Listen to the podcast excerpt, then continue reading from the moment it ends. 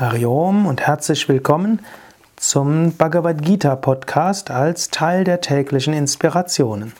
Mein Name ist Sukadev, ich bin Gründer und Leiter von Yoga Vidya und ich lese aus dem 18. Kapitel einen Vers nach dem anderen. Wir sind im 12. Vers. Ich möchte noch erwähnen, dass ich auch einen Kommentar zur Bhagavad Gita geschrieben habe. Es gibt ja vier Bücher, Bhagavad Gita oder die Yoga-Weise der Bhagavad Gita an Band 1 bis Band 4, wo du sehr systematische Kommentare bekommen kannst. Inzwischen gibt es die Kommentare aller Verse zur Bhagavad Gita bis zum 12. Vers und heute ist der 7. August 2012. Ich hoffe, dass bis zum Jahresende alle Verse der Bhagavad Gita kommentiert sind. Es gibt auch ein Bhagavad Gita Portal.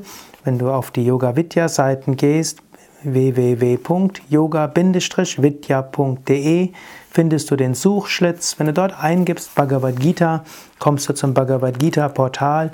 Dort findest du die vollständige Bhagavad Gita auf Sanskrit, auf Devanagari, auf Deutsch mit Kommentaren, hm, mit Rezitationen, wie auch hm, mit den schriftlichen Kommentaren von mir und hoffentlich bald auch von Swami Shivananda.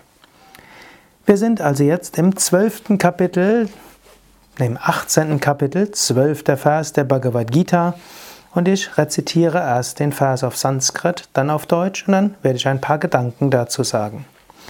Anishtam Ishtam Mishram Cha Trividham Karma Napalam Bhavatyat Yaginam Pretya Natu Sanyasinam Quachit. Die dreifache Frucht der Handlung oder des Karmas erwächst denen, die nicht entsagt haben, aber nicht denen, die entsagt haben.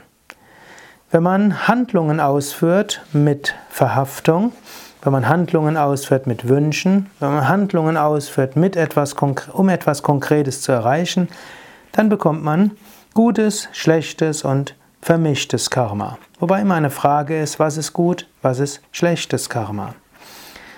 Und aber Erstmal kann man sagen, schlechtes Karma ist das, was Schmerzen bringt und was Verluste bringt und gutes Karma ist das, was Freude bringt. Aber auch das ist nicht immer einfach. Hm, deshalb sagt ja Patanjali, für einen Nicht-Yogi gibt es weißes, schwarzes und graues Karma, für einen Yogi gibt es das nicht. Denn für einen Yogi ist alles, was kommt, Aufgabe und Möglichkeit zu wachsen, Lernlektion. Du solltest nicht den Alltag hm, danach untersuchen, hm, habe ich jetzt ein gutes Schicksal oder ein schlechtes Schicksal, sondern sieh alles an als Lernaufgabe. Höre auf zu unterscheiden. Eben Krishna sagt, äh, wer entsagt hat und nicht egobehaftet durchs Leben geht und wunschbehaftet durchs Leben geht, für den gibt es kein gutes, schlechtes oder gemischtes Karma, es gibt nur Aufgaben.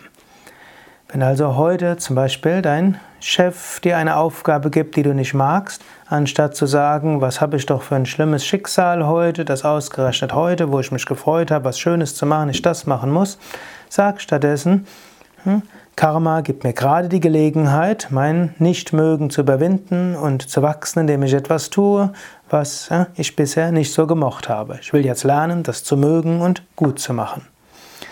Angenommen, du kommst zu deinem Auto und dort siehst du, da ist eine Schramme am Auto. Statt über dein Schicksal zu hadern, sagst du, ah, das Schicksal, das Karma, gibt mir die Gelegenheit, Verhaftung an mein Auto etwas zu mildern.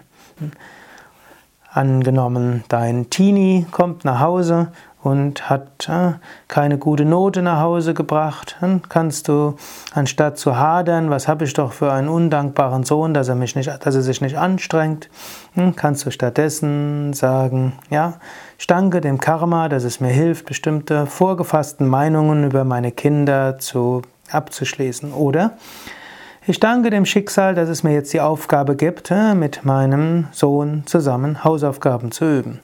Oder ich danke dem Schicksal, dass es mir die Aufgabe gibt, mal Tacheles zu reden. Oder ich danke dem Schicksal, dass es mir die Aufgabe gibt, loszulassen und mein Kind auf seine eigene Weise sich entwickeln zu lassen. Also, In dem Moment, wo du nicht verhaftet bist, gibt es kein gutes und schlechtes Karma mehr, es gibt Aufgaben und jede Menge Grund zur Freude und Dankbarkeit.